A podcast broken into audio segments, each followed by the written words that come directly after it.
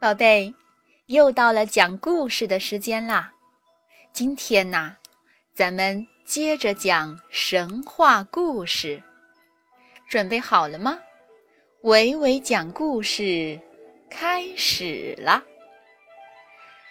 接下来我们要讲的故事是《梁山伯与祝英台》。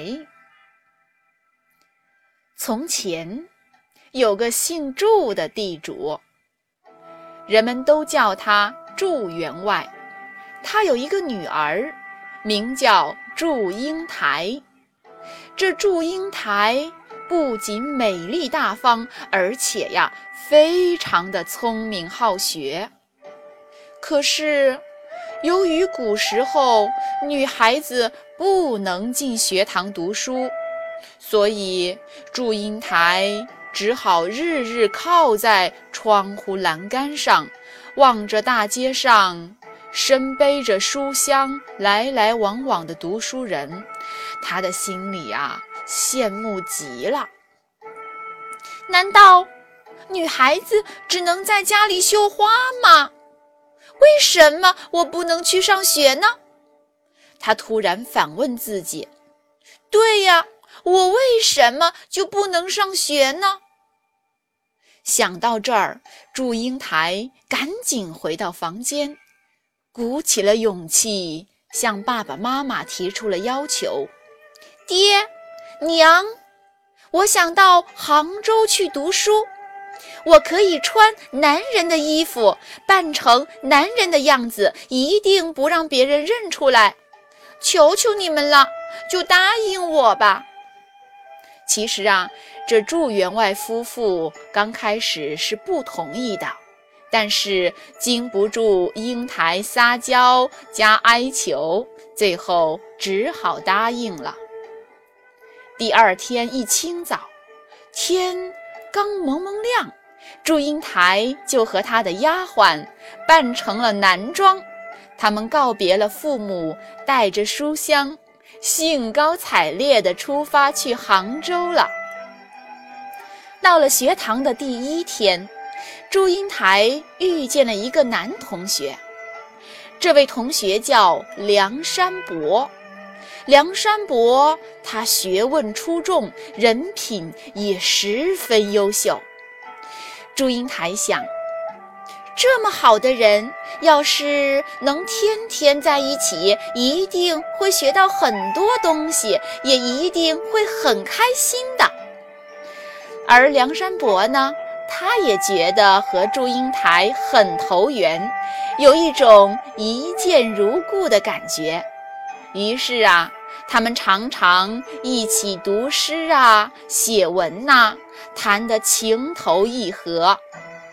互相关心，互相体贴，两小无猜。后来两个人干脆结拜成了兄弟，更是时时刻刻形影不离。就这样，春去秋来，三年过去了，学期满了。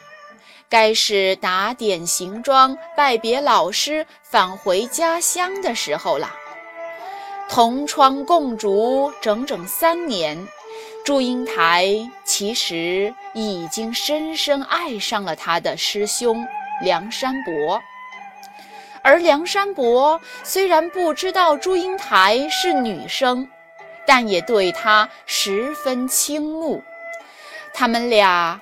恋恋不舍地分了手，回到家后，都日夜思念着对方。几个月后，梁山伯前往祝家拜访，结果令他又惊又喜。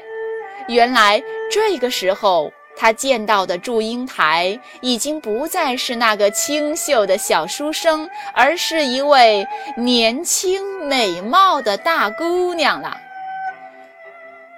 再次重逢的那一刻，他们都已经明白了彼此之间的感情早已是心心相印。没过多久，梁山伯请人到祝家去求亲。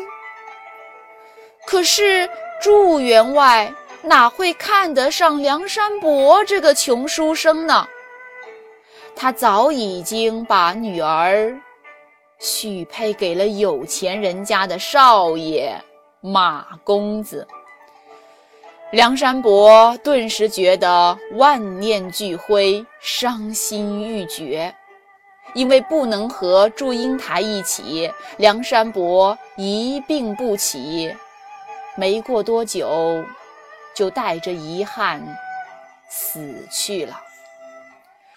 听到梁山伯去世的消息后，一直在与父母抗争的祝英台，反而却突然变得镇静起来。她套上了红衣红裙。走进了迎亲的花轿，迎亲的队伍一路敲锣打鼓，好不热闹。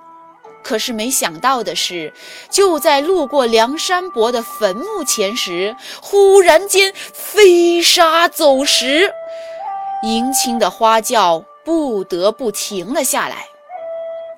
只见祝英台走出花轿，脱去了红装。穿着里面的一身素服，缓缓地走到坟前，跪下来放声大哭。霎时间，风雨飘摇，雷声大作，轰的一声，坟墓竟然裂开了。祝英台似乎又见到了他的良兄那温柔的面庞。祝英台。微笑着纵身跳进了坟墓，接着又是一声巨响，坟墓合上了。这时，风消云散，雨过天晴，各种野花在风中轻柔地摇曳，一对美丽的蝴蝶从坟头飞了出来，在阳光下自由地。翩翩起舞。传说这对蝴蝶就是祝英台和梁山伯的化身。这是一个美丽凄婉的故事，千百年来，不知有多少人为之潸然泪下。那一双翩翩而飞的蝴蝶，更是成为了美好爱情的象征。愿做蝴蝶比翼飞，成为了多少人心中的梦想啊！好的，故事讲完了，宝贝，再见。